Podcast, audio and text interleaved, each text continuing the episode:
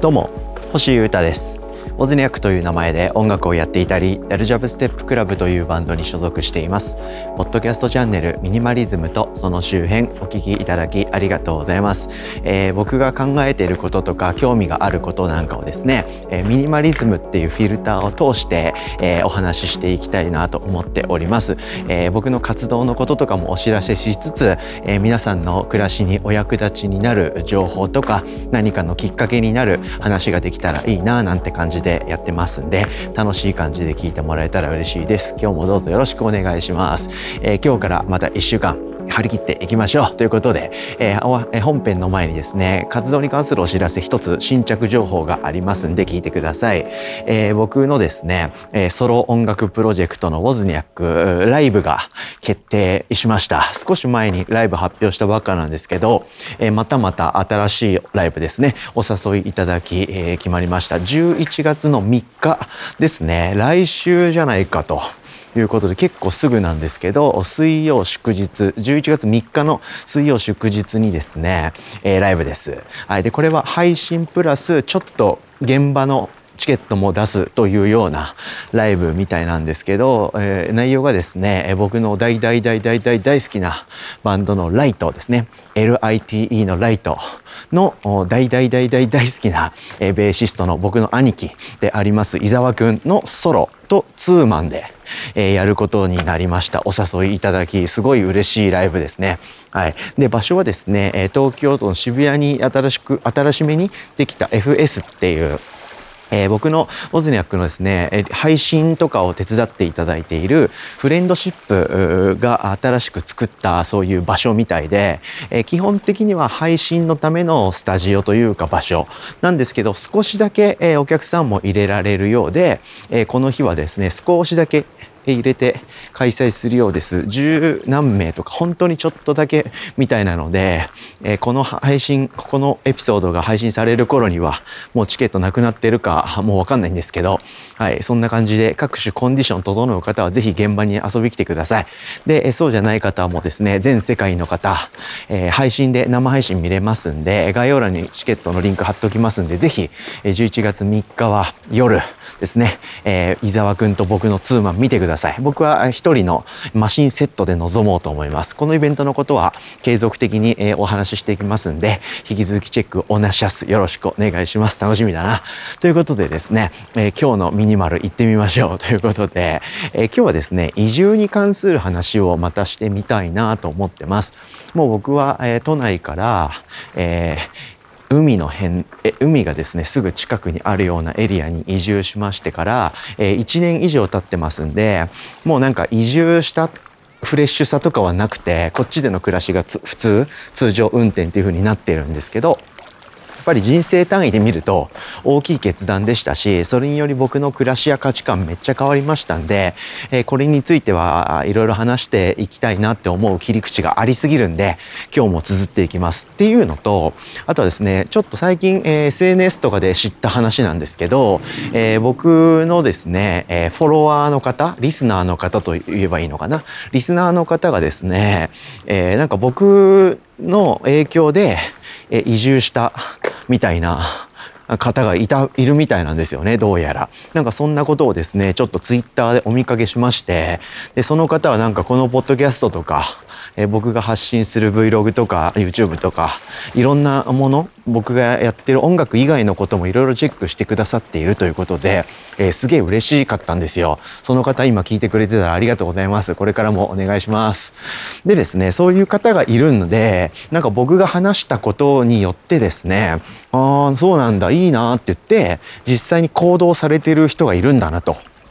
いうことを知りましたんで、あ、じゃあ、えー、僕はですね、えー、移住してよかったなってめっちゃ思ってる、タイプの人間なので、そのことについてもっといろいろ喋っといてもいいかななんて思いました。まあ、こういう世の中で、まあ、ちょっとコロナ落ち着いてきつつあるかというような状況かもしれませんけど、まあ、リモート社会にもうなってますよね。まあ、アフターコロナというか、この2年間があっったからこその社会が形成されて今後も世の中は進むと思いますんで、まあ、都心部にいるよりなんか移住とかしたしたいなって思う方も結構いるんじゃないかななんて僕は思ってます。なのでそういう方の参考になればなということでいろんな情報を届けていこうというふうに思ってますんで、えー、話してみたいなとこういう気持ちでいますんで今日移住について話してみたいと思います。で移住にして良かったことと悪かったこと良くなかったことって言った方がマイルドですね。はい。これそれぞれありますんで、その辺を今回は話していけたらなって思ってます。はい、でまずはですね、まあ、大前提としては僕は移住して良かったって思ってますんで移住して良かったと思ったことってめちゃくちゃいっぱいあるんですけど特にこういうところがっていうのがあるんでその辺をぐっと話していけたらなと思ってます。総じてですねノイズが減るっていう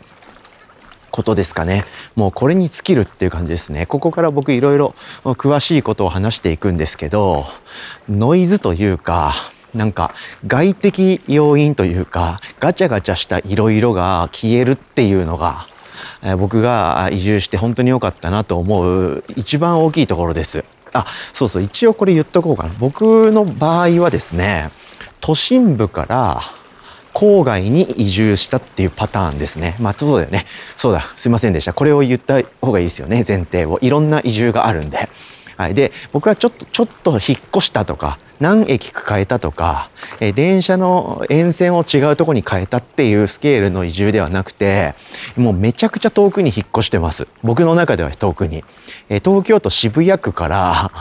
ですね、神奈川県のいわゆる湘南エリアと言われているようなところに引っ越してますんで、電車で1時間ちょっとぐらい郊外に行ったぐらいのところに引っ越したという感じですね。うんまあ、こういうパターンで移住した人間が喋ってます。はい、で、まあ、総じてノイズが減ったことっていうのが僕にとってはいいなって思ってるんですけど具体的なとこもうちょっと言ってこうかな。で細かくいくとやっぱり自然ですよね。自然が近くにあるっていうのがやばいなって本当に最高だなって思ってます。で山とか海とか川とか湖とかいろんな自然ってあると思うんですけど僕の場合は海なんですね。で海がですね歩いて4分ぐらい行けばあるという感じです。で僕は新しく住んだところから駅までが最寄り駅までが、えー、徒歩11分ぐらいなんで 駅に行くより早く海に行けるっていうそういう物件を見つけて住んでいる感じなんですよね。あとは、えー、僕はですね、サーファーでもなければ、キャンパーでもないんで、えー、ネイチャー系全く疎いっていうか、全くむしろ興味も、ま、ありませんでしたんで、ずっと町っ子って感じです。はい、東京と埼玉の間ぐらいで生まれ育ちまして、えー、ずっと大人になってからもそういう場所でずっと生きてきたんで、完全なる町っ子ですね。はい、で、自然に憧れてる町っ子とかでもないんで、普通にシティボーイというか、あのの日本人口の相対的に見ればシティボーイというかそういうようなノリで生きてきた僕がですねガッといったので感動もあるかもしれないんですけどとにかく自然って最高でした。で自然が好きな人と別に興味ない人っていろいろいると思うんですけど多分自然の近くが肌に合わない人間って多分いないと思います、生き物なんでやっぱりああいう自然というかそういうものに触れて生きることですごくプラスのエネルギーというか、はい、波動を手に入れることができているなという感じがしてます。なんですごくリラックスできますし、心が穏やかになるし、なんか自分を見つめ直すこともできるし、いいなと思ってますんで、とにかく自然の近くに僕が行ったっていうのは最高だなと思っています。まずこれが大きいところかな。うん。あとは詳しい細かいところですけど一人で過ごす時間がめちゃくちゃ増えたっていうのも僕にとってはプラスですプラス、うん、まあ損得の話じゃないですけど僕にとっては精神的にすごいいい作用を生んでる変化ですね。僕やっぱ人間好きなんでであとはやっぱパーティーとかなんだろう喫茶店とかあと酒場とか結構掃除って好きなんで人とわちゃわちゃすることとか人がいる場所がなんでどうしてもやっぱ近くに仲間とか友達とかがいっぱいいるとそこに行っちゃうんですよね。でそこに行こうと思えば行ける界の頂点みたいな場所に住んでたんですよね。うん、渋谷区恵比寿ってねどこにだって行けますよチャリンコで。でみんな近くにいますしいつまで飲んだって終電とかいう概念ありませんからそんな感じでですねほいほいいろんなとこ行けてたんですけどそれをもう立ったというかそれと真逆の場所に引っ越したことでですね強制的にそういうことできなくなりましたんで,、えー、でかつ僕が引っ越した町はですね誰かがいるとかあれがあるとかそういうものをめがけて引っ越したわけではないんですね。全くゆかりも縁も何にもないその駅の名前だけなんとなく聞いたことあるかもしんないみたいな響きで決めたみたいなもう物件がねいいやばい物件があったんで、えー、そこに住むために引っ越したってだけなので駅とか街とか人には全くゆかりもなかったんですよね。はい、それが良かったっちゃ良かったんですけど一人で過ごす時間がもうほとんどの時間なんでそれがすごくいいなと。でさっき自然の時に言いましたけどやっぱりそれにより、えー、一人の時間が増えるんで自分でなんかいろいろ考えることとか静かな時間というかがすごい増えるんですよね。それが僕にとっては、えー、なんか人生のタイミング的にもすごく良くて、自分に立ち返ってですね、いろいろこう改めたり、えー、もっとあれをやっていこうかなってこう進むようになったりしたので、一人で過ごす時間が増えたっていうのはめっちゃ良かったなって思いました。うん。で、まあ、それとすごく連動してることですけど僕は東京都内に1時間半とか2時間とかそれぐらいかけていくことになっていてまあまあ行ってるんですよ。週の半分までもう行ってないかな。うん、週少ない時週1回。多い時週5回ぐらい。めちゃくちゃもう波はあるんですけど都内とかに行ってるは行ってるんですよ。でそういう中でですね僕はですね本当に会いたい人とか本当に行きたい場所には行くようにしてるんですね。その仕事で行ってるとかその強制イベント的に行ってるっていうのはまあ別として。そういう時に行くけどその流れでですねせっかく仕事で東京行ったならちょっと時間あるからあそこにだけ行ってから帰ろうかなとか、うん、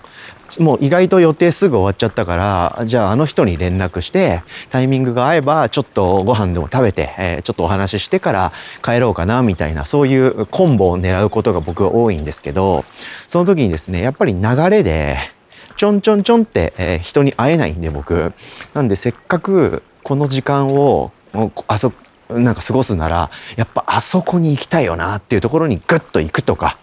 あの人にどうしても会いたいみたいな人に連絡を取って会うとかっていう風になるんで、えよりなんか人生が楽しいというかまあまあみたいなのがめちゃくちゃ減るっていう意味でもすごくいいなと充実した時間が過ごせるともしくはもうこっちで一人で過ごすみたいな二択になってるんですごくいいかなと思ってます010とか0100みたいな考え方は僕はミニマリズムとしては中心に置いてる考え方なんで、えー、それにすごく向かっていけてていいななんてことを思います。まあ、こんな感じですかね。大きい話をするとこういうところでもっと細かいとこ行けばいっぱいあるんですけど、一旦ですね。移住してよかったなって思ったことをですねガーッと喋ってみました。で今日はこういう感じで話してみましたけど後半はですね良くなかったこと。これは結構きついなというところとかっていうのが結構具体的にいくつもあるはあるんでいいことばっかじゃありませんからね、はい、これこそトレードオフっていう感じで。都心に住んでたらできたことがこういう郊外というかこういう場所ではできなくなっていると。失ったものも確実にあるんでその辺のところを明日は明日で話していこうかなと思っておりますので、え引き続きチェックいただけたらと思ってます。ということで、え今日は移住について話してみました。その1回目という感じです。お聞きいただきありがとうございました。以上ミニマリズムとその周辺星豊がお届けしました。それでは今日も皆様元気にいってらっしゃい。バイバイ。